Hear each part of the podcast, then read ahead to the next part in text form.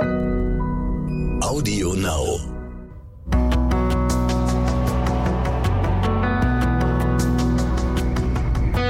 Alles, was zählt. Der Podcast.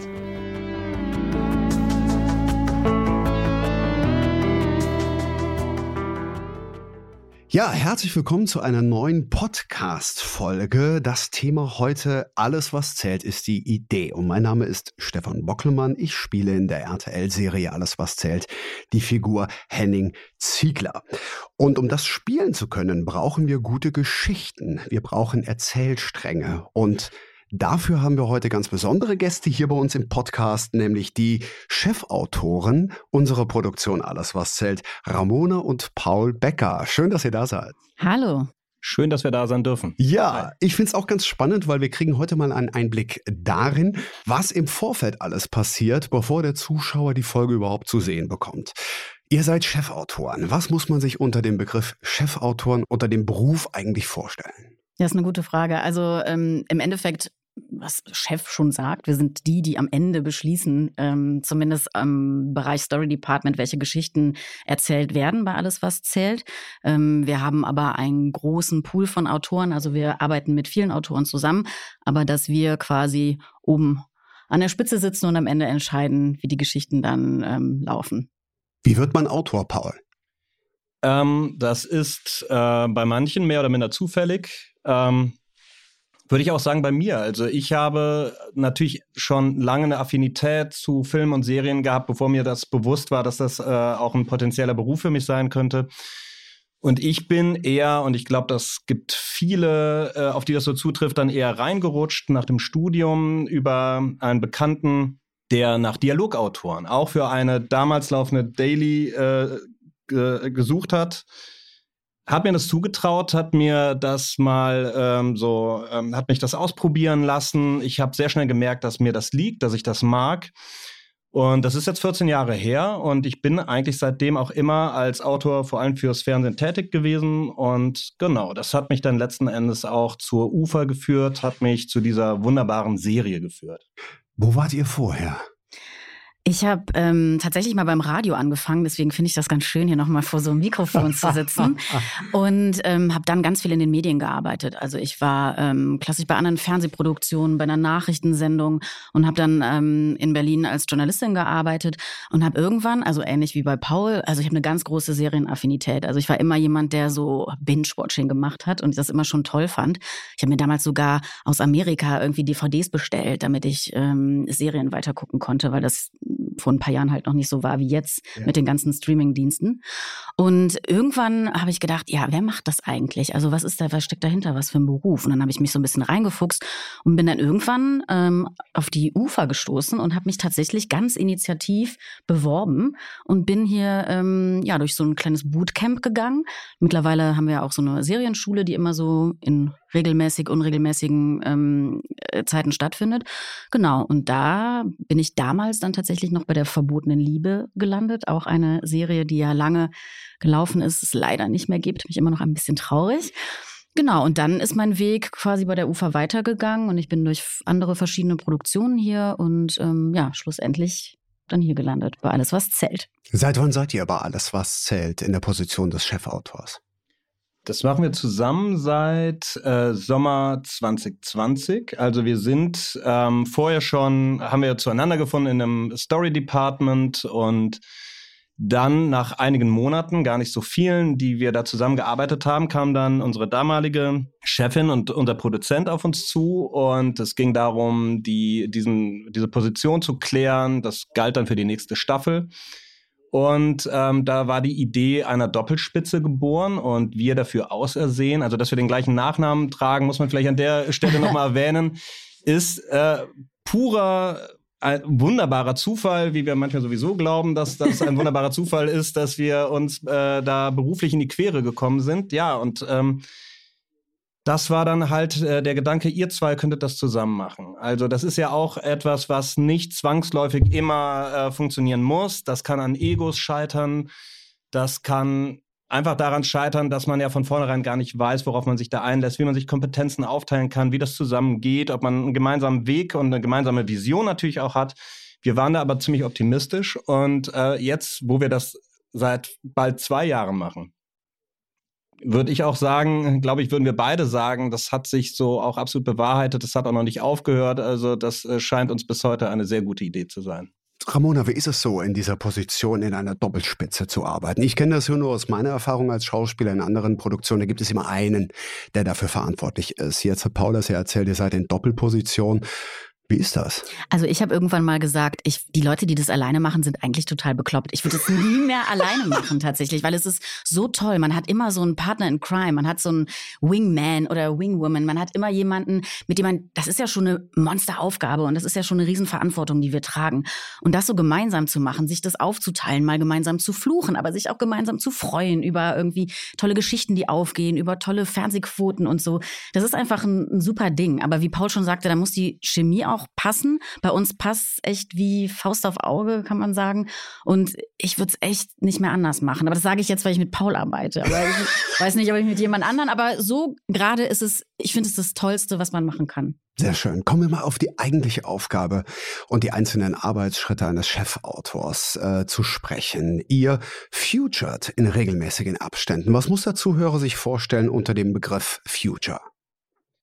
Der Zuhörer wird, ohne zum, zur äh, Übersetzungshilfe greifen zu müssen, ja schon ahnen. Es geht darum, was in der Zukunft unserer Serie, in der näheren Zukunft, ähm, da reden wir meistens von einer Zeitspanne von drei, vier Monaten, was sich da abspielen soll. Die Future ist für uns als Geschichtenerzähler im Grunde so die die Ursuppe dann jeweils, also die muss auch vorbereitet werden. Das heißt, dass äh, Ramona und ich dann in einem sehr kleinen Kreis von manchmal drei, man, höchstens fünf Leuten schon mal vorbereiten, was so die der weitere Verlauf der Geschichten, die ja bei uns schon äh, immer ähm, die schon lange laufen, die aber dann ihrer Fortsetzung harren, was das sein könnte. Das Futuren ist dann ähm, ein äh, Mittel, um also über einen zeitlichen Verlauf von einer Woche mit einem größeren Autorenpool diese Geschichten zu erarbeiten. Das heißt, äh, das findet jetzt derzeit pandemiebedingt dann auch virtuell statt. Da sind wir dann in großen äh, Schalten zusammen. Ansonsten hat man sich dann äh, beispielsweise in einem Hotel für eine Woche eingenistet und dann wird von morgens bis abends halt in Gruppen überlegt, wie können die verschiedenen Storykomplexe jetzt weitergehen ähm, wo führen uns die Geschichten hin? Zwischendurch pitcht man sich das. Das heißt, wir treffen uns sozusagen zu, zu einem Plenum, zu einer Konferenz und die Gruppen stellen sich einander das vor, was sie sich ersonnen haben und es wird dann äh, auch nochmal gefeedbackt. Man überlegt, ähm, was man daran vielleicht noch ergänzen könnte, was man schärfen könnte, was man ändern könnte. Und am Ende einer solchen Woche haben wir dann haufenweise Material, das dann wieder aufgeschrieben werden muss, mit dem Sender besprochen wird und äh, dann wissen wir, okay, das äh, ist unsere Arbeitsgrundlage für die nächsten Monate. Du hast gerade gesagt, ihr äh, futured in regelmäßigen Abständen von drei bis vier Monaten, das heißt also drei, vier Mal im Jahr. Wie lange dauert es, bis äh, von der ersten Grundidee das Ganze auf Papier gebracht ist, bevor dann irgendwann die Entscheidung getroffen wird, so, das wird die Geschichte. Wie viel Zeit habt ihr dafür zur Verfügung? Es ähm, variiert so ein bisschen von der von der Notwendigkeit. Also manchmal ist es ganz ganz banal. Also manchmal liegt der Zeitpunkt, wo wir dieses sogenannte Vorfuturen machen, also wo wir schon mal Ideen sammeln, um damit in diese Arbeitswoche zu gehen, liegt, weil es nicht anders geht, wegen Urlauben, wegen wegen Events, die vorbereitet werden müssen. Der Arbeitstaktung liegt dann ähm, deutlich äh, weiter ähm, davor und dann ist so eine Idee, äh, wird dann schon länger mit einem rumgetragen. Manchmal haben wir auch Ideen, äh, die wir ganz lange mit uns führen und die dann vielleicht erst zwei, drei Future-Pakete später erst zur Anwendung kommen. Das kann auch sein. Ähm, aber wenn man so auf so einen Monatsschnitt kommen wollen würde, also wir, wir haben eine Idee, ähm, gehen einen Monat später ins Future, das wird dann weitergeführt. Und dann ist die Frage, was heißt auf Papier bringen? Also das äh, Future-Paket, das aufgeschrieben wird, das, da dauert es, würde ich sagen, von der ersten Idee bis zur, zur Umsetzung oder bis zum Aufschreiben zwei Monate etwa. Aber bis es dann wirklich ins Drehbuch kommt, ein fertiges, dass die Schauspieler dann äh, ähm, abdrehen können und zur Ausstrahlung, da vergehen noch einige Monate. Wir habt eben nochmal den Begriff aufgegriffen, Ideen, darum geht's ja in der heutigen Podcast-Folge. Wie inspiriert ihr euch? Wie kommt ihr auf Ideen? Ähm, du hast eben gesagt, Ramona, du hast ja früher ganz, ganz viele amerikanische Serien angeguckt. Mhm. Ähm, wie kommt ihr auf Ideen? Packt ihr was aus der eigenen Erfahrung mit rein oder wovon lasst ihr euch inspirieren? Also ich habe immer gesagt, das war schon in der Schule so, ich bin halt so ein totaler Menschenfreund und mich interessieren total die Geschichten von Menschen und wie reagieren Menschen. Also bei mir hat das sehr viel auch so einen psychologischen Hintergrund. Warum ist jemand böse? Warum ist jemand nicht böse? Warum lassen sich Leute Dinge gefallen? Warum ähm, entwickelt sich, warum trifft man die und die Entscheidung? Und trotz der Konsequenzen, von denen man vielleicht so eine Ahnung irgendwie hat. Und das ist das, ähm, was mich immer sehr treibt, so in, in die Geschichten unserer ähm, äh, Protagonisten zu erzählen, wo geht die Reise von denen hin und so. Also das finde ich halt total interessant und dazu gucke ich mir natürlich an meinen Freundeskreis, meinen Bekanntenkreis, äh, die Welt, Geschichten, ähm, ja, also alles, was, was einen so ein bisschen fasziniert oder wo man mal ein bisschen um die Ecke denken muss oder wo man irgendwie denkt, äh, oh, hätte ich jetzt, warum hat der so entschieden? Also ich versetze mich jetzt mal in die Lage und dann denkt man drüber nach. Und dann ist es gleichzeitig natürlich so, dass die Welt ja voller Geschichten ist, also voller toller Dinge, die man erzählen kann, ähm, die man immer auch runterbrechen kann. Also ähm, auf, auf eine kleine Welt, so wie bei uns, die jetzt im, im Zentrum stattfinden kann oder in der Sieben oder wo auch immer so. Ne? Jetzt an deiner Rolle zum Beispiel Henning ist so, wo kommt er her? Wieso hat er das gemacht? Was ist äh, mit seinen Kindern? Warum, wie war seine Backstory und so? Wie hat er sich entwickelt und wie schafft es wieder sich in die Herzen der Kinder zu spielen. So. Und das sind Sachen, die, die, die inspirieren einen. Also die, da, da, da fließt es halt dann so, wenn man sich so ein bisschen da, da, also bei mir ist es so, wenn ich mich da so, so reinhänge irgendwie. Jetzt gibt es ja manchmal auch Ideen, ähm, die kommen auf den Tisch, wo man sagt, das ist eine tolle Story, das ist eine tolle Grundidee, aber es fließt halt nicht so, weil man sich mit dem Thema nicht so gut auskennt. Ähm, wo bekommt ihr da Unterstützung? Also ähm, erstmal, also wenn man, wenn man merkt, dass eine Idee nicht wirklich, also dass, dass die nicht funktioniert. Ne? Es gibt ja auch dieses Kill Your Darlings Prinzip. Äh, man muss auch manchmal äh, eine Entscheidung treffen, dass eine Idee vielleicht gut ist, aber die Zeit noch nicht reif oder die Welt noch nicht äh, so weit und dann muss man eine Idee entweder äh, abhaken oder erstmal aufschieben.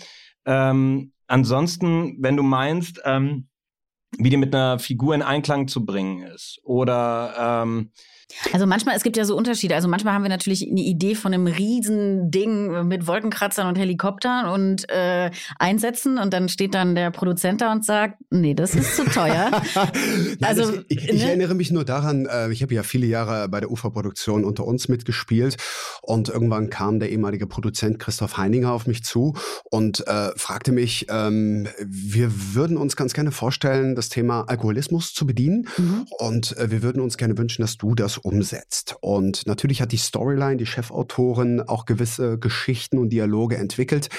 Ähm, ich habe daraufhin mit Absprache der Produktion Gespräche geführt mit äh, trockenen Alkoholikern. Ich war bei den anonymen Alkoholikern, um selber auch mal rauszuhören, was funktioniert, was funktioniert nicht. Ist das, was auf Papier geschrieben ist, auch wirklich authentisch? Äh, findet sich da der betroffene Alkoholiker darin auch wieder? Und äh, so haben letzten Endes auch äh, Dialoge stattgefunden, äh, dass ich meine Erfahrungen wieder in die Storyline bringen konnte und das wurde dementsprechend auch so angepasst. Ähm, das meinte ich halt im Prinzip, dass man sich einfach auch, wenn man jetzt sagt, Crime, wow, super, ja, kannst klar. ja nicht äh, 200 Folgen Tatort gucken, um nee. zu gucken, wie setzen wir das hier um. Man muss immer noch gucken, passt es in die äh, Örtlichkeit hier.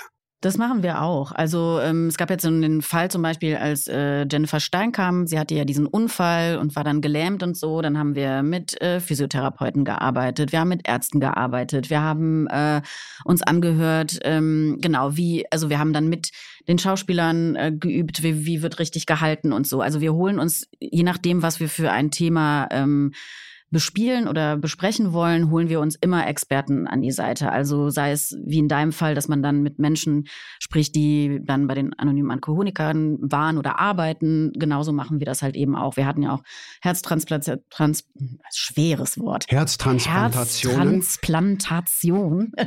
genau. Da weißt du mal, wie es mir manchmal geht, ja. wenn ich so Texte vorzutragen habe. Möglicherweise nur aufschreiben. Genau, wir müssen es nur schreiben. Und im Zweifel kommt die Autokorrektur. Ne? Ja. Ganz genau. Aber solche Dinge, ja genau. Also es werden immer ähm, Experten ins Team geholt. Klar, weil wir können ja überhaupt nicht das alles. Ähm wir maßen uns nicht an, eben. Also da immer so die Dimension zu kennen, zu erfassen, äh, je persönlicher die Geschichte auch ist, also je persönlicher das Drama. Wir reden dann jetzt also nicht von irgendwelchen Actionreisen, sondern wirklich etwas, wo es um das Schicksal eines Menschen geht, ähm, desto größer ist eigentlich die Verantwortung für uns als Erzähler. Und die Kanäle können, wie gesagt, unterschiedlich sein. Also es ist teilweise sehr professionell, dass wir jemanden, der einen bestimmten bestimmten Beruf hat und vom Fach ist, dass er wirklich dann vor uns steht, vor uns Autoren äh, oder jetzt eben äh, Pandemie in Pandemiezeiten, dass wir äh, mit dem dann ein, ein Videocall haben wenn man, man kann es auch im privaten Umfeld finden. Also da kann man sich auch Kompetenz und Erkenntnisse äh, herholen, aber äh, das machen wir immer, also um diese Geschichten abzusichern. Du hast es gerade nochmal gesagt, wir haben ja nach wie vor immer noch die Pandemie und ähm, ich kenne es selber äh, aus der Produktion ähm, im Nachbarstudio unter uns, dass es eine komplette Etage gab, ein kompletter Teilabschnitt. Da waren alle Storyliner, alle Autoren präsent vor Ort. Das habt ihr jetzt nicht seit fast, ja, man muss schon sagen, fast über zwei Jahren. Ähm, wie ist das, über das Laptop mit anderen zu arbeiten, anstatt kreativ zusammen in einem Raum zu sitzen? Ist das eher hinderlich oder sagt man, hm, das gibt einem eher mehr Freiraum? Wo seht ihr da die Vor- und Nachteile? Also am Anfang konnten wir das uns, glaube ich, überhaupt nicht vorstellen, weil ich sage immer so, Plotten, also so wie wir das nennen, den Plot zu generieren, ist ein bisschen so wie bei einer italienischen Großfamilie. Man sitzt an einem Tisch, es gibt irgendwie äh, Spaghetti und es wird laut und es wird gestritten und es wird gelacht und es wird geweint und so weiter irgendwie. Also das ist eigentlich das. Man, man kann sich das so vorstellen, dass irgendwie so bis zu zehn, zwölf Leute an einem großen, großen Tisch sitzen. Und dann war das auf einmal weg. Und das war ja auch was, das, das hat ja was mit einem gemacht. Also man, so. Und dann saß man plötzlich neben dem ganzen Weltschmerz, den man hatte, vor so einem, vor seinem Laptop zu Hause im der Jogginghose, ehrlich gesagt auch. Und äh, war plötzlich so, dass man dachte, okay, das, wie funktioniert das denn? Und das mussten wir uns tatsächlich echt erarbeiten. Also mittlerweile machen wir das gut und professionell und sind da ein sehr eingespieltes Team mit unseren Kollegen. Aber tatsächlich war das am Anfang, hat da sehr viel gefehlt, weil dieses Menscheln und so, das, das war ganz, ganz plötzlich, weil wir sind ja voll so Herdentiere wie Autoren. Das sagt man ja auch immer, wenn wir uns, man sieht uns immer nur zusammen in so einer Gruppe, wie so Lemminge, die zur so durch Wasserstelle die, gehen. Die zur Wasserstelle gehen. Und äh, plötzlich waren wir da alle einfach nur noch in so einem Kasten. Und es ist natürlich, wenn du, das kennt ja wahrscheinlich jeder der ZuhörerInnen auch von zu Hause, von diesen ganzen Calls, Videocalls, die man mit der Familie hatte, mit den Verwandten, wo man plötzlich dann sagte, irgendwie dann abends zu Hause saß, damit man ne, als Lockdown genau. war. Und so ist es bei uns halt die ganze Zeit. Und wenn dann alle gleichzeitig reden, das funktioniert nicht. Dann muss man immer so eine gewisse Netiquette sich selber erarbeiten. Also wir freuen uns auf die Zeit, wenn wir wieder zurück dürfen. So viel ist auf jeden Fall klar, aber es funktioniert schon. Wir finden, es hat keinen qualitativen Unterschied gemacht. Wir haben uns auch, glaube ich, viel erhalten können, was wichtig ist für die Zusammenarbeit. Das ist, das ist der Humor und äh, eben, dass man äh, ist der Tatsache, dass man jetzt seit zwei Jahren ähm, acht Kacheln auf, auf seinem Bildschirm irgendwie anschreit, dass das halt, äh, also diese Absurdität trotzdem irgendwie das, das, das Beste abzugewinnen. Aber genau, was fehlt, ist Körpersprache, ist die Gelegenheit, zwischendurch mal auch irgendwie auf, auf so einen ungezwungenen Weg, auf dem Flur, auf dem Weg zur Kaffeeküche oder sonst was miteinander zu reden. Und wir merken das ja auch immer, wenn wir wie heute in der Produktion sind, die Begegnung mit den anderen Gewerken, die zwar auch virtuell stattfindet, aber es ist äh, nicht zu ersetzen und es ist immer am schönsten, wenn man, äh, wenn man sich persönlich begegnet. Und äh, da sehen wir uns schon sehr nach. Das ist ein Moment, haben wir da sogar wieder etwas mehr so den Blues und ja, hoffen halt, dass sich das vielleicht auch zum äh, Frühling hin wieder ändert. Bleiben wir mal optimistisch, was das betrifft. Auf immer, jeden Fall. immer optimistisch. So, ihr habt jetzt gerade davon erzählt, wie so ein Future-Paket geschnürt und auf Papier gebracht wird. Wie geht es dann weiter, bevor das Ganze dann in den Dialog geschrieben wird? Wo gibt es da gewisse Kriterien, die davon abhängig sind, ob ein Future-Paket so weiterentwickelt werden darf oder nicht?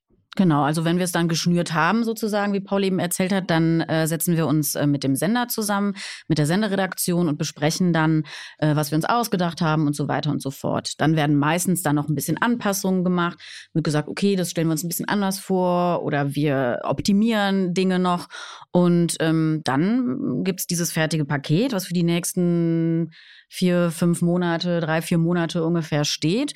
Und dann wird es quasi in einzelne Blöcke gegossen sozusagen. Und dann haben wir, für uns ist jede Woche ein Blog, das ist auch für die äh, Zuhörerinnen so, dass das, was so ausgestrahlt wird, dass es das dann immer was in der, in einer Woche auch so von uns quasi ähm, erarbeitet wird. Wir wissen dann quasi in so einer Timeline, was wir in welchem, in welcher Woche erzählen möchten. Und im Tagesplot wird das wiederum dann in eine Folge gegossen und in die einzelnen Folgen mit den unterschiedlichen Geschichtssträngen.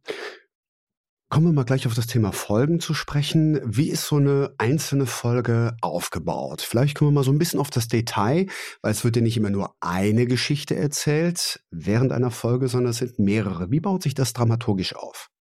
Also eine Folge besteht klassischerweise aus drei Erzählsträngen. Und ähm, da gibt es einen Hauptstrang, der szenenmäßig, also numerisch, ähm, aber auch so vom Inhalt her, so dass das das meiste Gewicht einnimmt. Das orientiert sich einfach immer auch gerade, welche Geschichte vielleicht sich gerade zuspitzt. Also ähm, welcher Dramatik das gerade folgt. Ne? Also das ist ja auch, wir gönnen ja allen Figuren auch ihre Verschnaufspausen und dann gibt es wieder Phasen, wo gerade ähm, sehr viel passiert und sehr viel erzählt wird. Es gibt dann einen Strang, ähm, der sozusagen ähm, der, der sozusagen die Mitte verkörpert. Also auch das sowohl numerisch als auch so vom, von, von der Dramaturgie her.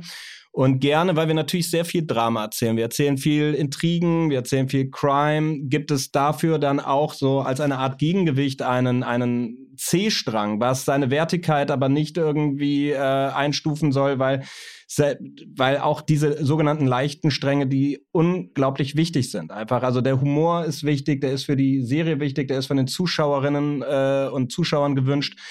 Ähm, und gleichzeitig ist es ganz wichtig und das zum Folgenaufbau auch nochmal zu sagen, dass, dass es eine äh, funktionierende Mischung gibt. Und wir haben da als Erzähler auch immer die Aufgabe, dass wir nicht drei Geschichtsstränge erzählen, die den Zuschauer und äh, die Zuschauerin potenziell irgendwie runterziehen, ähm, sondern wirklich am liebsten eine Mischung aus, aus so fesselnder Spannung, aus äh, darf auch mal was Trauriges sein, aber dann eben erzählen wir dann eben auf einem anderen Spot auch ähm, eine Figur, die gerade etwas was Positives erlebt, was Skurriles erlebt und das ist dann das, was eine gute Folge ausmacht, dass diese Mischung da ist. Wir sind ja eine Ensemble-Serie, das heißt, wir haben einen großen Cast und da ist es ja auch so, dass einmal geht es halt um die Mischung der Geschichten, aber auch die ZuschauerInnen haben ja auch ihre Lieblinge zum Beispiel, ne? Und damit das auch nicht so monothematisch ist und man denn jeden seiner Lieblinge auch mal sehen kann, ähm, ist es natürlich auch wichtig, dass, dass da die Geschichten dementsprechend auch äh, gemischt werden. Früher hat man mir das so als äh, Schauspieler, als ich anfing bei unter uns äh, vor über 20 Jahren, ähm, so erläutert, äh, quasi ähm, in einer einer Folge fängt eine Geschichte an, äh, eine zweite Geschichte ist in der Mitte der Erzählstruktur und eine dritte Geschichte hört gerade auf. Und eine Geschichte wird immer so über drei Tage ein bisschen verschachtelt erzählt. So ist es, glaube ich, letzten Endes auch bildlich darzustellen, was ihr gerade erzählt habt. Ja, das ist ein ganz klassischer Aufbau, äh, wo man sich aber auch mal weg entfernen kann. Also wo man sich manchmal die Freiheit nimmt, das dann doch irgendwie äh, ein bisschen anzupassen. Aber grundsätzlich genau ist es so. Und jede Folge hat ja immer einen spannenden Höhepunkt. Wir nennen das in unserem Genre den Cliffhanger.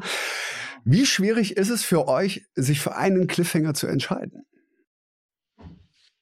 So, das ist meistens nicht so schwer, weil also das ist ja, da, da könnte man jetzt wieder zum Future-Paket zurückgehen. Wir haben wenn das Paket wirklich stimmt und gut ist, äh, dann ist das etwas, was eine super Arbeitsgrundlage ist und wo wir das dann äh, wochenweise und dann in den Wochen dann äh, folgenweise verteilen und ähm, wir sehen uns schon sehr oft von den Geschichten dann geführt und wissen, okay, das ist das ist die logische Klimax und das ist dann auch etwas, was wir mit den anderen Strängen gerade gar nicht toppen können. Auf der anderen Seite, wenn wir wenn wir einen anderen Strang haben, wo das Ende auch das ist, was wir clifftauglich nennen würden, dann ist das für uns eher auch eine Luxussituation und dann haben wir das, was in der Fachsprache dann ein Pen genannt, einen starken Pen genannt wird und wo man sich tatsächlich selbst noch im Schnitt gegebenenfalls umentscheiden könnte, ob man nicht doch so äh, die Inszenierung äh, könnte das letzte Wort sprechen, welchen, äh, welchen Moment wir jetzt als den Cliffhanger dann, dann raussuchen. Das ist dann aber noch schöner. Aber meistens ist es doch relativ klar und ähm, dann ist es unsere Aufgabe, dem auch gerecht zu werden, weil was potenziell ein guter Cliff ist, das könnte man potenziell auch immer noch versauen. Und das wollen wir dann natürlich, man muss genau den richtigen Moment finden, wo man rausgeht und dass man das Maximum aus diesem äh, Cliff äh, dann wirklich auch rausholen kann. Gibt es noch andere ähm, gesetzte Strukturen, an die ihr euch bei der Erstellung von Dialogbüchern, also von einer Folge halten müsst, wie zum Beispiel Werbeblöcke oder sowas? Ja, das gibt es. Also es gibt äh, immer, das kennen die Zuschauer ja auch, diese Establisher, wo man dann immer etwas aus Essen sieht, irgendwie. Das wird eingesetzt schon in die Storyline. Oder halt eben einen Werbeblock immer nach einer gewissen Anzahl von Szenen. Genau, weil das dann quasi vom Sender so ein bisschen vorgegeben ist. Das heißt, ne, bei RTL ist dann Werbepause. Das heißt, das passt dann schon so in unser Drehbuch rein. Genau, das ist vorher abgesprochen. Kommen denn auch Leute aus eurem Umfeld auf euch zu und äh, wollen so ein bisschen versuchen, eine Story auch im Vorfeld so ein bisschen zu beeinflussen? Es müssen jetzt nicht unbedingt wir Schauspieler sein, aber es kann doch schon auch also, mal sein, dass ein oder andere sagt, du, ich hätte da noch eine kleine ergänzende Idee. Äh, wie äh, kooperativ seid ihr? Also wir haben ja immer ganz doll offene Ohren, tatsächlich, für die Schauspieler und auch für unser anderes Umfeld. ähm, ich weiß gar nicht, wovon du das sprichst, Stefan. Nein, natürlich. Auch ich habe sehr viele Ideen. Wir sind gerade froh, dass sowas wie Weihnachtsfeier nicht stattfinden kann, weil einer gewissen Stimmung die Leute ja noch kreativer werden und die Gelegenheit noch mehr nutzen wollen, was es so für genau. weitere Wege geben könnte. Nein, aber das zeigt ja letzten Endes, äh, kurz bevor ihr die Frage beantwortet, äh, dass man auch so da mitfiebert. Man versucht ja auch als Schauspieler oder sei es auch Requisite oder irgendwie, jeder versucht ja wirklich das Beste aus dem Optimum rauszuholen Total. und äh, ähm, sich da auch damit einzubringen und sich damit zu identifizieren und so. Ähm, ja, wie häufig kommt sowas vor? Ach schon, also ich finde also mittlerweile machen es meine Freunde und mein Bekanntenkreis nicht mehr so oft. Aber ähm, was ich dann manchmal sage, ist, äh, schalte mal dann und dann ein, weil ähm, ich habe deine Geschichte verbraten. so, weil es gibt natürlich so tolle Sachen. Ich weiß nicht, eine Freundin ist mit ihrer Schwiegermutter mal im gleichen Kleid aufgetaucht. Dann habe ich das natürlich für die Serie genutzt, weil es irgendwie witzig ist. So, das ist irgendwie blöd dann. Ne? Und so kleine Sachen, die kann man, die nimmt man dann einfach auch und dann verwurstelt man die aber quasi in unsere Welt, weil du kannst ja Sachen nicht eins zu eins nehmen. Und was die Schauspieler angeht, ja, völlig klar. Ich meine, ihr verkörpert diese, diese Figur, ihr, ihr, ihr leiht den äh, Stimme, Körper, Gefühle, äh, euren Ausdruck. Und klar ist man dann total interessiert. Und ja, wir, wie gesagt, wir hören uns das immer an, wir sprechen auch und, und manche Sachen fließen auch rein. Bei manchen ist es halt eben so, dass wir durch diese Future schon wissen, wie die Reise mit der, mit der ähm, Rolle weitergeht und können deswegen natürlich manchmal auch Sachen nicht benutzen, weil wir sagen, ja, aber warte mal, in ein paar Wochen, Monaten passiert das erst noch oder das kommt oder du, es wird ganz anders, das verraten wir aber noch nicht oder können wir noch nicht verraten. Ähm, ach, das ist so ein bisschen von allem so. Also. Ja. Also wir sind, um es auf den Punkt zu bringen vielleicht, also wir sind überhaupt nicht vernagelt. Also es gibt kein Prinzip, irgendwie sich irgendwelchen Ideen zu, zu verwehren. Da wären wir auch schön blöd es ist immer eine Frage der Machbarkeit und wie das mit denen, mit unseren Visionen oder unseren Ideen dann irgendwie funktioniert. Aber das ist auch schon oft vorgekommen. Machbarkeit ist ein gutes äh, Stichwort, ähm, auch äh, letzten Endes ähm, eure Ideen in die Tat umzusetzen. Ähm, es kommt ja immer wieder mal vor, dass auch gewisse Futures, gewisse Geschichten ganz kurzfristig geändert werden müssen. Ich meine, wir haben es auch erlebt jetzt in der Pandemie. Auch wir Schauspieler äh, können an Corona erkranken, auch wenn wir noch so vorsichtig sind. Und das kann sich auch schon mal länger hinausziehen. Im Drehablauf werden die Bilder dann letzten Endes aufgespart und aufgehoben. Nur irgendwann ist das Aufgehobene so viel, dass du äh, eigentlich äh, die Zeit, bis die Folge fertig geschnitten werden muss, äh, weil die zur Ausstrahlung kommt, äh, die Szene noch nicht hast. Und da muss kurzfristig eingegriffen werden. Da gibt es natürlich verschiedene Gründe. Äh, Schauspielerin wird kurzfristig äh, schwanger, äh, die Erzählstruktur muss geändert werden oder es erkrankt jemand auf äh, längerfristige Art und Weise oder es scheidet mal ein Schauspieler aus. Äh, wie flexibel müsst ihr dann in so einem Moment sein? Und wo holt ihr euch die Ideen her? Also es gibt ja einen gewissen Vorlauf, den wir haben. Das hast du ja auch gerade angesprochen. Kurze krankheitsbedingte Dinge können aufgefangen werden. Da müssen wir gar nicht so viel an den Geschichten arbeiten. Wenn natürlich sowas wie eine Schwangerschaft oder ein längerer Krankenhausaufenthalt, der über, weiß ich nicht, ein paar Wochen geht oder jemand äh, scheidet aus anderen Gründen aus, ähm, ist es für uns dann schon eine größere Baustelle, wie wir sie immer nennen. Das heißt, wir müssen dann rückwärts an die Geschichten ran. Das heißt, wir ähm, ja, machen dann immer so eine kleine Taskforce von wenigen Autoren, die dann quasi gucken, okay, ab welchem Blog äh, ist der die Schauspieler nicht mehr da und dann gehen wir zurück und gucken, okay, was haben wir hier für einen Knotenpunkt, wie können wir weitererzählen? Können wir das können wir denjenigen kurz weg erzählen oder erzählen wir wirklich oder müssen wir wirklich so arg an die Geschichte ran, dass wir neu erzählen müssen? Ja, und dann wird dann quasi neben dem normalen Tagesgeschäft, was ja weitergeführt und nach vorne erzählt wird, müssen dann ähm, ja ein paar Autoren nach hinten erzählen. Du hast gerade erzählt, äh, das passiert alles neben eurem normalen Tagesgeschäft. Wie viele Leute arbeiten denn letzten Endes in so einer Produktion alles, was zählt als Autoren? Das sind ja jetzt nicht nur rein Autoren, sondern ihr habt die in unterschiedliche Bereiche ähm, strukturiert. Einmal die, die Future-Pakete schnüren, dann die Dialogbücher schreiben. Wie viele Leute seid ihr?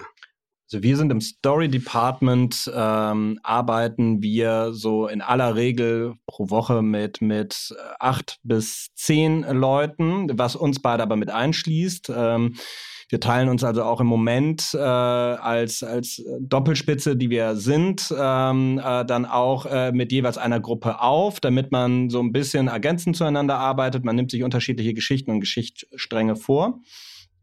Und das ist so meistens, also die, äh, die Zahl, es variiert auch, also es mag Krankheitsfälle geben und da wir auch manchmal mit externen Autoren, die für, für eine Weile, die für ein oder zwei Monate bei uns sind, arbeiten, äh, ist das halt nie immer eine fixe Zahl. Ähm, das ist aber schon so eine verlässliche Größe.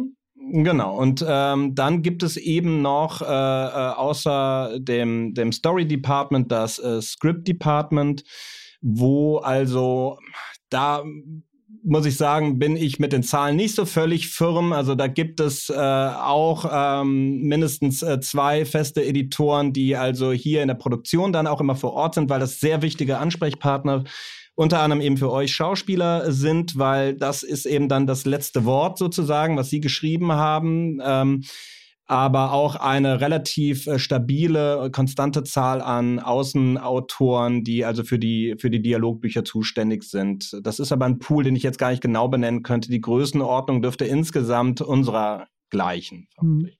Manchmal erkennt man ja schon als Schauspieler, wenn man die Folge liest, also die Dialoge liest, ah, das hat der geschrieben und das hat der Dialogbuchautor geschrieben. Ähm, ich finde es generell immer wieder fantastisch, dass äh, es ist ja nicht mal ein und derselbe Dialogbuchautor, der mhm. äh, die Dialoge jetzt von Henning schreibt und von Lucy oder Yannick schreibt es jemand anderes, der ist dann für eine Folge gebucht oder für einen kompletten Blog. Aber wie nah diese Personen dann doch bei den Schauspielcharakteren in der Erstellung der Dialoge sind, äh, das finde ich manchmal, weil ein Justus von Altenburg spricht zum Beispiel ganz anders wie ein Henning Ziegler, der ja relativ kurze Sätze hat, der Henning Ziegler im Moment noch. Ähm, und äh, gibt da für die Dialogbuchautoren sowas ähnliches wie auch so eine Rollenbibel? Achte da drauf, achte da drauf, also, der macht das, der macht das, der spricht so. Wie ja, also da sprichst du eins meiner Lieblingsthemen an, und zwar ähm, neue Rollen generieren. Das mache ich am aller, allerliebsten.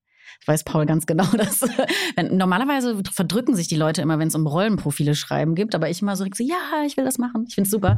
Also das, das äh, ist halt so, wenn wir eine neue Rolle, äh, und jetzt mal am Beispiel Henning, äh, quasi so aus der, aus der Taufe heben und sagen, so, da muss jetzt mal der Vater von den Ziegler her, dann besprechen wir das ganz genau. Dann wird ein ganzer Tag oder mehrere Tage oder auch Wochen darauf verbracht zu überlegen, wie ist der, wie sieht der aus, wie redet der, wie spricht der, ähm, wo kommt der her? Also wir erfinden quasi einen kompletten Menschen mit, äh, mit Klamotte, also von, von, äh, von der Haarspitze bis zur Fußsohle ist alles durchdacht an diesem Menschen und das äh, wird dann auch wieder auf Papier gebracht, wieder besprochen, auch mit dem Sender besprochen, zu sagen, okay, ja, so stellen wir den vor. Und dann ist er irgendwann in allen Köpfen so verankert, bevor es noch zum Casting geht sozusagen. Dann wissen alle, die sich damit beschäftigen, das ist Henning Ziegler. So geht der, so spricht der, so macht er, so, also in unseren Köpfen. Und dann, ähm, deswegen ist es so eng verzahnt. Deswegen spricht Justus anders als Henning, weil ganz klar ist, wo kommt der her? Wo stellen wir uns den vor? Wo war der vorher, bevor der in unsere Serie gekommen ist? Und das sind so Dinge,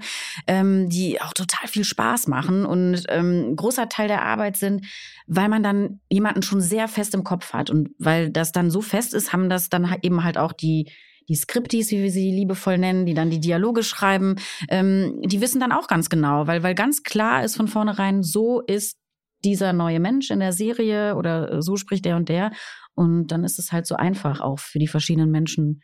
Ja, wir, da legen wir halt auch großen Wert drauf, tatsächlich mit, mit dem äh, Script Department eben eng zusammenzuarbeiten, weil das großartige Autoren sind. Und das ist dann halt das ist ein großes Wort, aber halt kongenial eben, was du eben angesprochen hast, äh, wie das dann sich in den Dialogen anhört, weil wir tatsächlich, also Henning ist tatsächlich auch ein sehr sehr gutes Beispiel ähm, wo es von Anfang an unsere Idee war, dass das jetzt nicht der äh, Mensch ist, der da völlig äh, selbstreflektiert und elaboriert daherquatscht die ganze Zeit und mit seiner Lebensgeschichte schon in die Serie reinrauscht und sie jedem ans Bein bindet, sondern dass das jemand ist, den man irgendwie erstmal dahin treiben muss und knacken muss. Und ähm, dann sind wir natürlich immer in Austausch mit, mit den Leuten vom Skript, ähm, wie, was der für einen Sprech hat und dass der sich auch unterscheidet. Das ist gerade so wichtig, dass es diese Charakteristika gibt bei den unterschiedlichen äh, Leuten und wir finden, dass das ähm, wirklich sehr gut funktioniert, aber es ist auch wirklich spannend, bei jeder neuen Figur das zu entwickeln, wie Ramona gerade geschildert hat. Wer von euch entscheidet denn, wie eine neue Figur heißt? Zum Beispiel, wer ist von euch auf den Namen Henning gekommen? Schlimmstes Thema überhaupt. Man glaubt es Deswegen, nicht. ihr habt eben am Anfang zur Einleitung gesagt, ihr seid euch sehr einig, nicht nur mit dem Nachnamen. Aber ja. was passiert, wenn ihr euch mal uneinig seid? Wenn du sagst, er soll Henning heißen und du warst, ich bin eher für Fritz. Also, also macht ihr Schnick, Schnack, Schnuck oder wie entscheidet ja, Wir machen Schnick, Schnack, Schnuck, aber, okay, aber wir das sind, erklärt einiges. Wir sind vielleicht nicht das, ja, natürlich. wir sind vielleicht nicht das, also ich will jetzt nicht von Problem sprechen, aber wir sind nicht das Hauptproblem. Da, na, da, da gibt es so viele Punkte, die. Namen sind tatsächlich das aller, Allerschwerste. Es wird sich über Wochen und Wochen und Wochen und Wochen werden Namen, Namen geändert. Also das ist wirklich, und das hat nichts mit uns zu tun. Also wir können gerne nochmal darüber sprechen, wie wir Entscheidungen treffen. aber mit Namen, da halten wir uns tatsächlich irgendwann raus. Paul und ich schreiben dann immer so eine Liste an Namen, also an Vor- und Nachnamen und dann halten wir uns irgendwann da raus, weil wir denken, das, äh, äh, es ist, das dauert zu lange. Äh, entscheidet euch bitte selten, irgendwann und sagt Bescheid. Erste, Na, aber wer, ne? wer, wer, entscheidet es dann am Ende? Die Redaktion? Der Sender? Es ist tatsächlich, ein, also das ist eine Kompromissfrage okay. tatsächlich. Also das gibt und das, das, das läuft, also dann, es läuft durchaus zivilisiert ab, aber es ist einfach so, dass da jeder mal was reinwerfen kann, dass auch aus unserem Team sind, viele Namen sind, sind äh, aus unserem Team geboren ähm, kann aber auch vom Sender gekommen sein, kann vom Produzenten gekommen sein und dann wird ganz ehrlich gesagt, manchmal ist es auch so ein abstruser Mailverkehr, wo man dann am Ende sagt irgendwie, okay, das hat hier die meisten Stimmen gehabt, dieser Name und den nehmen wir dann. Es ist wie gesagt ganz selten, dass der erste, ja. die erste Idee ein Treffer ist und deswegen muss man, hier ganz muss man loslassen können, weil sonst wird man seines Lebens nicht mehr froh. Also, ja. Es ist schon mal vorgekommen, dass ihr, was die Vorstellung einer Rolle betrifft, komplett unterschiedliche Strukturen hattet? Komplett unterschiedliche Ideen? Wir beide jetzt? Ja. Das ah, ist schlimm, ne? Wir sind so mega harmonisch. okay, ich stelle die Frage mal anders. Ihr wart euch einig, aber die Produzenten oder der Sender hat gesagt, oh, das haben wir uns jetzt aber ganz anders vorgestellt. Seid ihr dann eher so in der Erklärungsnot oder müsst ihr dann noch Argumente bringen? Weil ihr seht natürlich auch die ganze Struktur, die Kinder jetzt, wie zum Beispiel im mhm. Falle Henning Ziegler. Äh, da ist ja ein Riesennest noch an Informationen, was der Zuschauer noch gar nicht mitbekommen hat, was er erst über die Zeit erzählt bekommt. Äh, gilt sowas dann auch als Argumentation oder Total. Ähm, Paul und ich kämpfen auch relativ lange, wenn wir überzeugt sind für etwas. Und das hat doch in jüngster Vergangenheit mal dazu äh, geführt, dass wir was ausprobieren durften, was sich als Erfolg äh, im Nachhinein gezeigt hat. Und da sind wir immer noch ein bisschen stolz drauf. Aber es gibt so Dinge, also wir, wir sind jetzt nicht stur oder so, aber wenn wir überzeugt sind von etwas, weil das dramaturgisch wichtig ist, weil es für die Geschichte wichtig ist, weil es für die anderen Figuren wichtig ist, dann können wir schon auch echt da ein bisschen was kämpfen, um, um das zu erzählen. Aber natürlich, am Ende äh, ist es wie im Leben, ist es immer ein Kompromiss und ähm, es gibt ja nicht nur uns als Entscheidungsträger und dann findet man eigentlich immer eine gute Lösung. Ja, weil also es gibt ja auch sehr oft einfach, es gibt viele gute Argumente und äh, das sind dann tatsächlich äh, Diskussionen, die geführt werden müssen und ähm, eben, also so, so, ein Kompromiss ist dann wirklich auch überhaupt nichts Schlechtes und es passiert einfach auch manchmal, dass man so ein bisschen dann irgendwie von von so einem Blog irgendwie noch was äh, irgendwie, wo man schon sowas rausgeschält hat, dass man noch ein paar Sachen entweder abhaut oder zufügt. Und ja, idealerweise ist es wirklich dann so, dass man später aber dann doch sagt, diese Diskussionen haben sich gelohnt auch. Also und das hatten wir auch schon ein paar Mal, dass man gesagt hat, okay, es hat sich gelohnt, dass wir dass, äh, dass wir mit dem Sender in einem starken Austausch waren und man muss halt auch streiten können und das abkönnen. Wenn man sich vertraut, ist das dann halt tatsächlich überhaupt kein Problem. Das ist gut. Ja, was Vertrauen. Ich halt, was ich halt einfach auch über die Jahre als Schauspieler, ähm, gerade auch in der UFA mitbekommen habe, ist, dass die Autoren, äh, Ramona, wir kennen uns auch jetzt schon äh, viele Jahre auch aus äh, Zeiten von unter uns, genau. ähm, dass ihr wirklich für die Figuren äh, brennt mhm. äh, und dass ihr sie auch lebt und liebt. Wie schwer fällt es euch dann, wenn eine Idee, die vielleicht durch euch entstanden ist, wie zum Beispiel Henning Ziegler oder damals meine Serie Malte Winter, wenn dann der Wunsch von einem Schauspieler geäußert wird, ich möchte jetzt aufhören, ich möchte mich neuen Aufgaben widmen. Ähm, ich meine, so eine Figur ist ja, je nachdem, wie sie strukturiert ist, äh, man hat immer wieder neue Ideen, manchmal eben auch nicht. Manchmal äh, sind die Erzählstrukturen bei besonders harten Charakteren, glaube ich, auch schon so weit ausgefahren, dass man sagen muss, okay, wir müssen uns jetzt von dieser Figur trennen oder der Schauspieler trennt sich von uns. Wie schwer fällt euch das persönlich? Also mir fällt das schon schwer, wenn das plötzlich kommt. Mir fällt das schon schwer, wenn äh, jemand dann sagt, ich äh, möchte meinen Vertrag nicht verlängern, weil ich möchte andere Dinge tun oder sowas. Man versteht das menschlich total. Man versteht das, dass, dass wir Menschen uns weiterentwickeln wollen und dass, äh, dass es verschiedene äh, Wege gibt und dass es ne, dass es Stationen gibt im Leben. Aber natürlich, wenn man noch, wenn man ganz viele Ideen noch im Hinterkopf hat und wenn man dachte, und in der nächsten Future machen wir das und dann passiert das und dann passiert das, dann tut das natürlich weh. Ne? Dann ist das aber auch eine Zeit, wo man dann ein bisschen trauert, weil das sind ja auch alles unsere Babys irgendwie, die unsere genau. ganzen äh, Rollen. Das ist ja auch so und äh, wir haben alle lieb und deswegen ist es natürlich schwer, wenn wir uns da äh, verabschieden müssen. Ja, was hilft, also hilft in Anführungszeichen, aber die Herausforderung unseres Jobs ist ja, dass es immer eben weitergeht. Wir haben das eben schon in einem anderen Zusammenhang ja angesprochen, dass die Räder halt eigentlich nicht stillstehen dürfen. Das heißt, wir haben auch nicht die Zeit, zu lange zu trauern, wenn wir mal von sowas vielleicht überrumpelt worden sind. Das, das kann halt auch passieren. Und äh, was tatsächlich jetzt kein, keine Floskel ist, also da das wirklich, also wir, wir sehen es so, unsere Figuren sind, äh, also wir uns da sehr mit identifizieren sind da halt dann auch natürlich bleiben diese Figuren, selbst wenn eine geht, äh, die anderen. Und die brauchen unsere Zuwendung. Und, und manchmal werden Geschichten halt tatsächlich auch umgelegt. Und dann sind wir glücklich, eine Geschichte, die an sich gut war, mit dem an anderen erzählen zu können, wie sie dann geworden ist. Das hat dann nochmal eine neue Note, weil sich ja auch diese Soap- äh, oder Seriencharaktere generell immer voneinander unterscheiden. Man erzählt es ein bisschen anders und es wird trotzdem schön.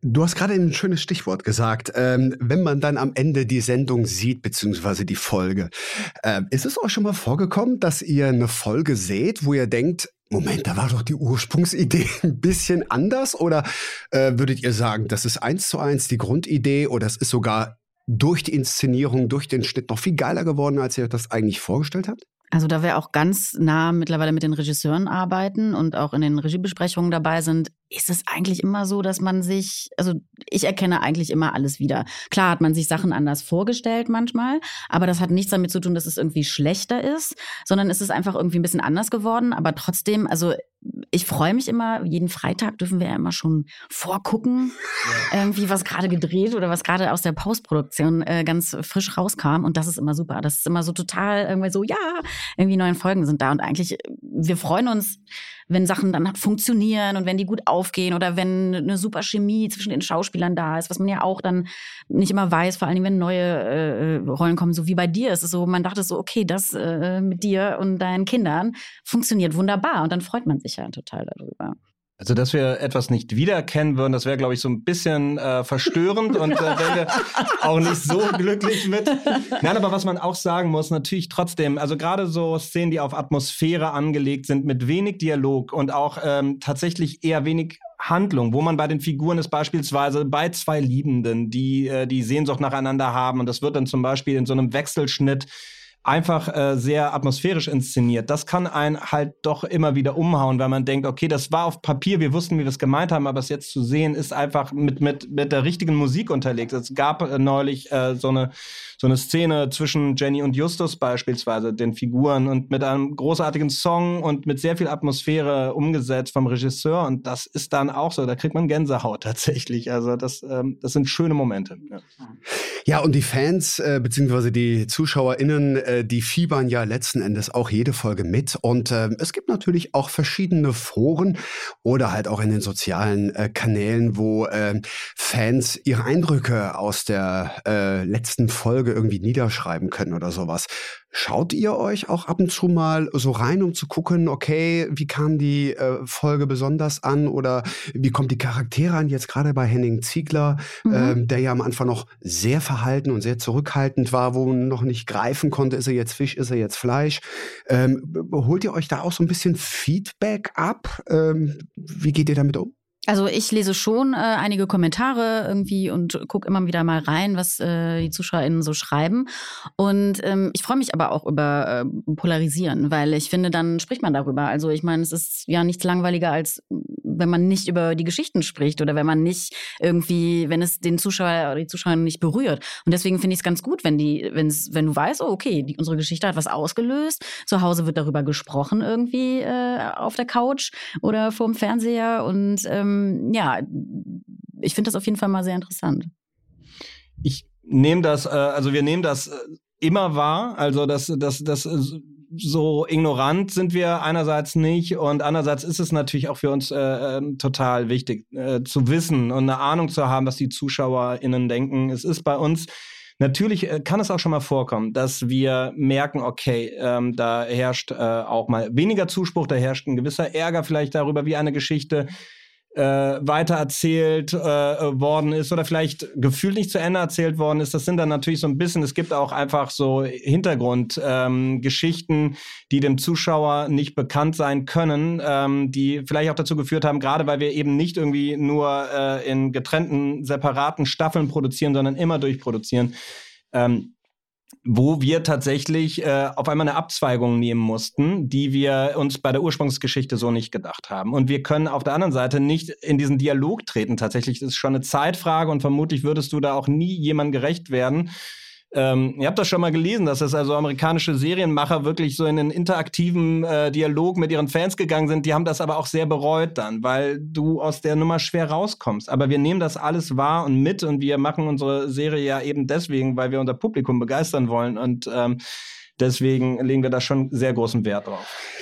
Ihr habt jetzt gerade sehr, sehr viel erzählt über den Beruf und die Kreativität eines Autors, äh, wie viele Sparten es gibt, wo man letzten Endes äh, kreative Ideen entstehen lassen kann. Äh, habt ihr noch irgendwelche Tipps für angehende Autoren? Was können die sich aus unserem Gespräch mitnehmen? Also wenn man Lust hat, Geschichten zu erzählen, dann soll man seinen Weg oder den Weg finden, die, die Geschichten auszudrücken oder seine Kreativität auszudrücken. Und ich finde, ähm, angefangen von, wenn man sich die Geschichten ausdenken möchte, so wie in unserem Fall, als auch, äh, es gibt so viele Gewerke bei uns in der Produktion, wo man kreativ sein kann. Also ich finde es wichtig zu machen. Genauso wie äh, Paul seinen Weg gegangen ist und hier angekommen ist und ich genauso. Also wenn man wirklich Lust darauf hat, dann einfach die Orte suchen, wo, wo, wo kann ich mich ausleben, wo gibt es irgendwie ähm, Plätze, wo ich äh, mich ausprobieren kann. Praktikas. Also es gibt verschiedene Wege ja auch irgendwie in so ein Story Department reinzukommen. Wir sitzen ja nicht im Elfenbeinturm. Es gibt irgendwie. Äh, Die UFA hat ja selber auch eine eigene Plattform. Ganz genau. Äh, sie macht äh, eigene Ausbildungen, bietet sie ab äh, also, zu Autoren, zu Storylinern. Schaut einfach mal auf die Homepage ufa.de und dort äh, findet ihr dementsprechend auch die richtigen Ansprechpartner. Ja, ist ein Hinweis an unsere ZuhörerInnen. Jetzt kommen wir mal zu euren persönlichen Highlights. Was war euer persönlichster Lieblingsstrang, den ihr bisher in fast 15,5 Jahren alles, was zählt, entwickeln durftet? Das ah, ist total schwer. Wobei ihr seid ja erst seit 2020 hier. Aber äh, was war so in euer... In der Position zumindest. In der ja. Position, ja. Also ich mag immer noch ähm, den Kampf von Jenny zurück aufs Eis. Das liebe ich sehr. Ähm, die sich anbahnende Liebesgeschichte zwischen Justus und Jenny mag ich auch.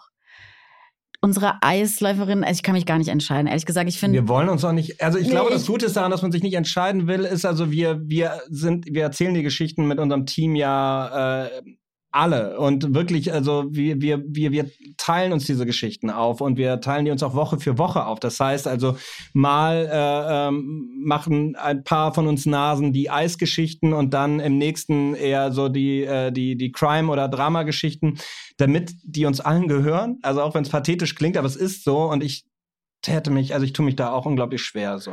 Da Schade, meine nächste Frage gewesen. Habt ihr einen Lieblings, eine Lieblingsfigur? Aber das könnt ihr mir ja gleich noch persönlich erzählen. Ja, äh, als letzte Frage hätte ich an euch. Gibt es eine ganz, ganz spezielle Story-Idee, die ihr gerne mal einbringen möchtet, die bisher vielleicht immer abgelehnt worden ist, weil sie zu crime ist, zu explosiv, zu teuer?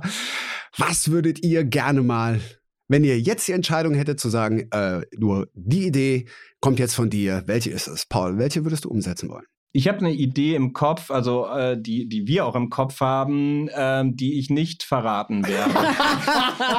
Weil ich sehr sicher bin, dass die äh, noch erzählt werden wird. Und äh, da will man also nicht, nicht, nicht spoilern. Ähm, ganz kurz nur, was, was du gerade mit, mit, äh, mit den Bedingungen zu Action, zu aufwendig, zu irgendwas. Das ist dann wiederum die Kunst, eine Idee so zu machen, das ist wirklich, das ist auch kein Scherz, das äh, sagen viele Drehbuchautoren, also eine Geschichte dann notfalls auf die Bedingungen, äh, die man bei der jeweiligen Serie vorfindet, so zu äh, anzupassen, dass sie eben doch funktioniert. Ja, wir sind schon am Ende unserer die heutigen Podcast-Folge mit dem Thema Alles, was zählt, sind Ideen. Ich danke euch sehr für eure Offenheit, äh, für eure Informationen an unsere ZuhörerInnen. Und äh, als Schauspieler kann ich nur sagen, danke, dass ihr mit so einer großen Leidenschaft dabei seid und unsere Figuren zum Leben erweckt. Äh, es macht einfach riesen, riesengroßen Spaß. Dankeschön. Vielen Dank. Also schaltet alles, was zählt ein, Montag bis Freitag um 19.05 Uhr bei RTL und natürlich jederzeit auf RTL Plus. Und wenn ihr Lust habt, mehrere Podcast-Folgen von Alles, was zählt zu hören, dann abonniert diesen Kanal bei Audio Now und hört gerne in die anderen Daily Podcasts von unseren lieben Kollegen bei Gute Zeiten, Schlechte Zeiten und bei Unter uns rein.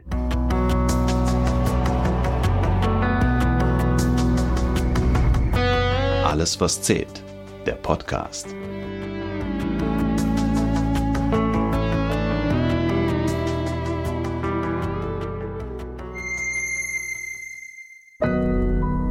Audio Now.